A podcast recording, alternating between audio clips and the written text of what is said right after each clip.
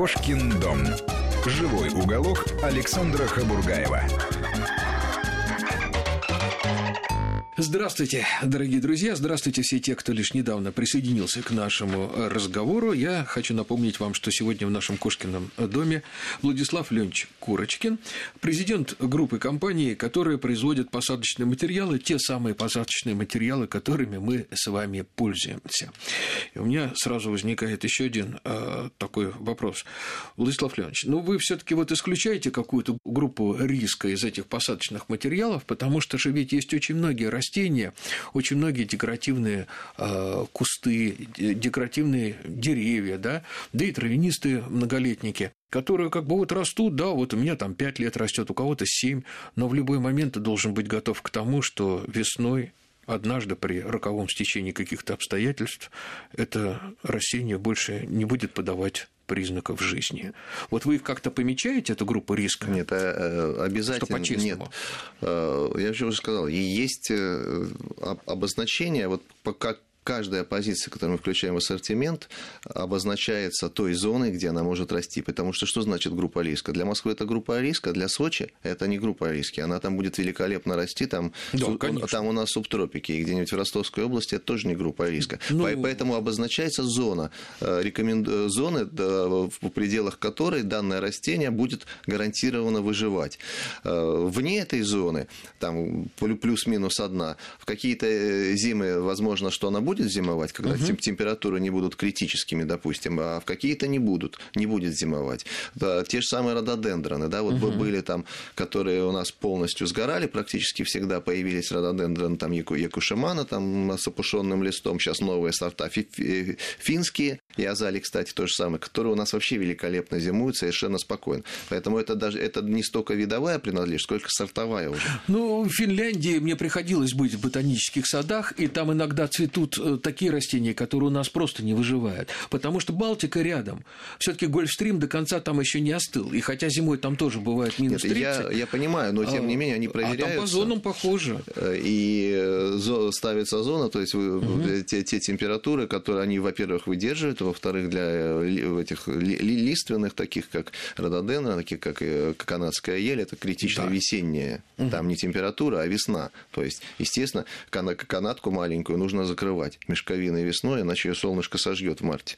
Да ее раньше, ее уже в феврале сожжет, а, потому что от снега будут отражаться лучи. Ну, ну выпаривает все. Вот. Но тем не менее, люди ее с удовольствием покупают, хотя не знают это. Они ее закрывают, они ну, ее да. выращивают. Поэтому. А, я понял. Давайте вот мы сейчас а, вот это четверть часе нашего эфирного времени проведем под таким девизом, ну, скажем так, школа покупателя. Вот первый добрый совет вы сейчас нам дали. Обращайте внимание на зону. Обязательно. Узнайте, в какой зоне вы живете, потому что нас сейчас слушает не только Москва, Подмосковье, но, кстати, даже из-за границы нам частенько звонят в прямой эфир, и уж со, всего, со всей России тоже. А первое, узнайте, какая у вас зона. Второе, когда вы обращаете внимание на цветение, да, когда там написано, имейте в виду, что это по той зоне, которая обозначена на Сроки цветения, безусловно. Сроки цветения. И, и они даже по-другому могут выглядеть угу. в другой зоне, в зависимости от, от суммы температуры, от того, как она складывается в момент, когда побеги растут, они могут быть и высоты другой совершенно в другой зоне, и, угу. и иногда просто диву даешься, насколько они отличаются. Отличается, очень здорово. Но опять же, почему я именно вас расспрашиваю, потому что вы досконально знаете все эти лукавства, но сами ими не пользуетесь. Вы все таки э, добросовестный, скажем так, поставщик и продавец. Э, за это спасибо. Э, какие вот еще, скажем так, хитрости, уловки применяют для того, чтобы скрыть какую-то нежелательную информацию? Недобросовестные коллеги. Ну, обычно это просто неполное описание ну, как, как ну, маркетинг весь строится на том, что э, о товаре говорят плюсы и, и не говорят минусы. Uh-huh. Ну, то есть это универсальный принцип, принцип маркетинга, и любая маркетинговая компания, она любого продукта, без, без всех без исключения... Что называется, по умолчанию, вы, да? выстраивается. Но сейчас достаточно просто получить любую информацию из интернета, там, начиная с форумов, заканчивая той же самой Википедией, uh-huh. вводишь что угодно с любого гаджета и получаешь исчерпывающую информацию о любом сорте или о любом продукте, который есть. По-моему, сейчас это вопрос информированности потребителя, он стремительно решается вообще так. Вот. Ну, хорошо, решается, но с другой стороны, вот смотрите, весной у нас все садоводческие центры завалены, вот скажем, теми же мелколуковичными, да, а, и там и галянтусы, и сциллы, и чего только нету. Почему весной? Это осенью еще сажается. Правильно, но весной завалено, потому что остается с осени залежавшийся на теплом складе товар, который, где уже на луковках проклюнулись вот эти вот маленькие листочки, но цветочная почка не сформировалась. Люди-то многие не знают, что это все сажается осенью, и весной покупают, потому что доверие изначально есть. Не, ну, Если я иду в магазин, я не очень понимаю этих людей, честно говоря. Вот, потому что уже сто раз говорю, что ну, потребитель должен быть проинформирован. Реально реально о свойствах товара. Вот. А если у, у него нет информации, ну, зайди, посмотри, это сейчас уже ничего не стоит. И знать, что тюльпаны, нарциссы, э, подснежники, ландыши нужно сажать э, весной, угу. осенью наоборот, Осень, под а гладиолусы весной, угу. и не нужно их сажать под зиму, да?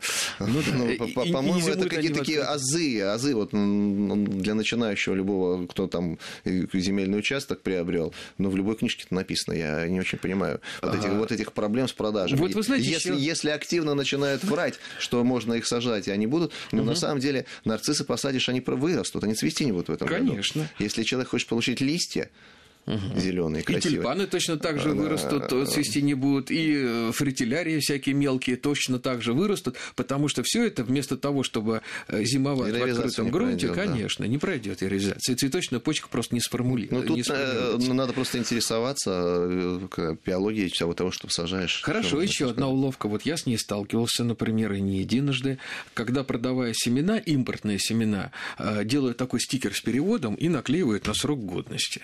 Вы о таких вот слышали лукавствах?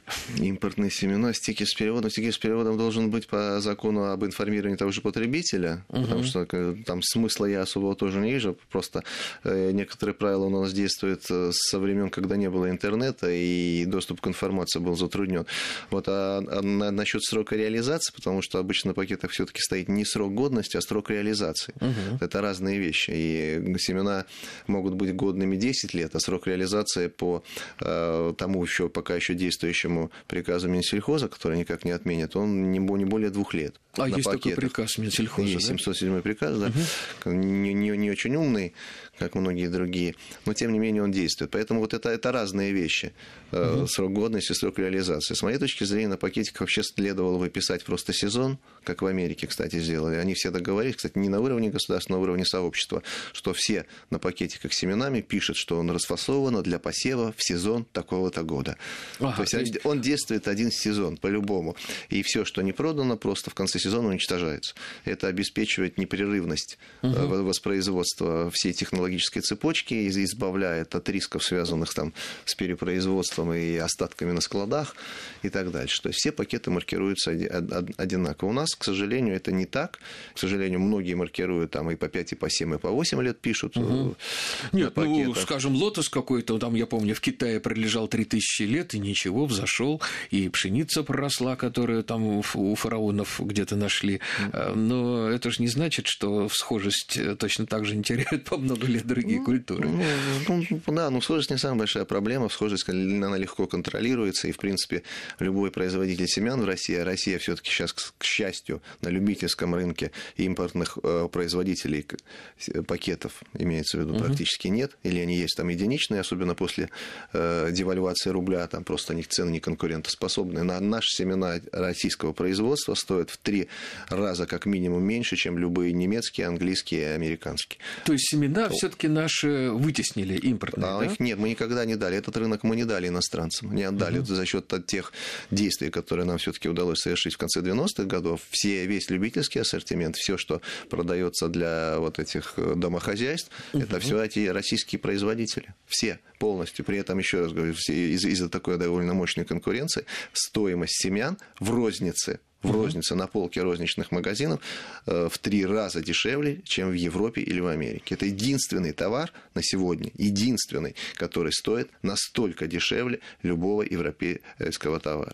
Ну, я еще приоткрою такую э, завесу э, тайны и скажу, что у нашего гостя очень много и э, всяких общественных, э, скажем так, нагрузок, да, и официальных должностей в различных организациях, поэтому вы все-таки достаточно активно, насколько я знаю, работаете э, в, э, скажем так, законообразовательных процессах правильно? Ну, стараемся. А, стараетесь. Не, да. не напрямую, но сбоку.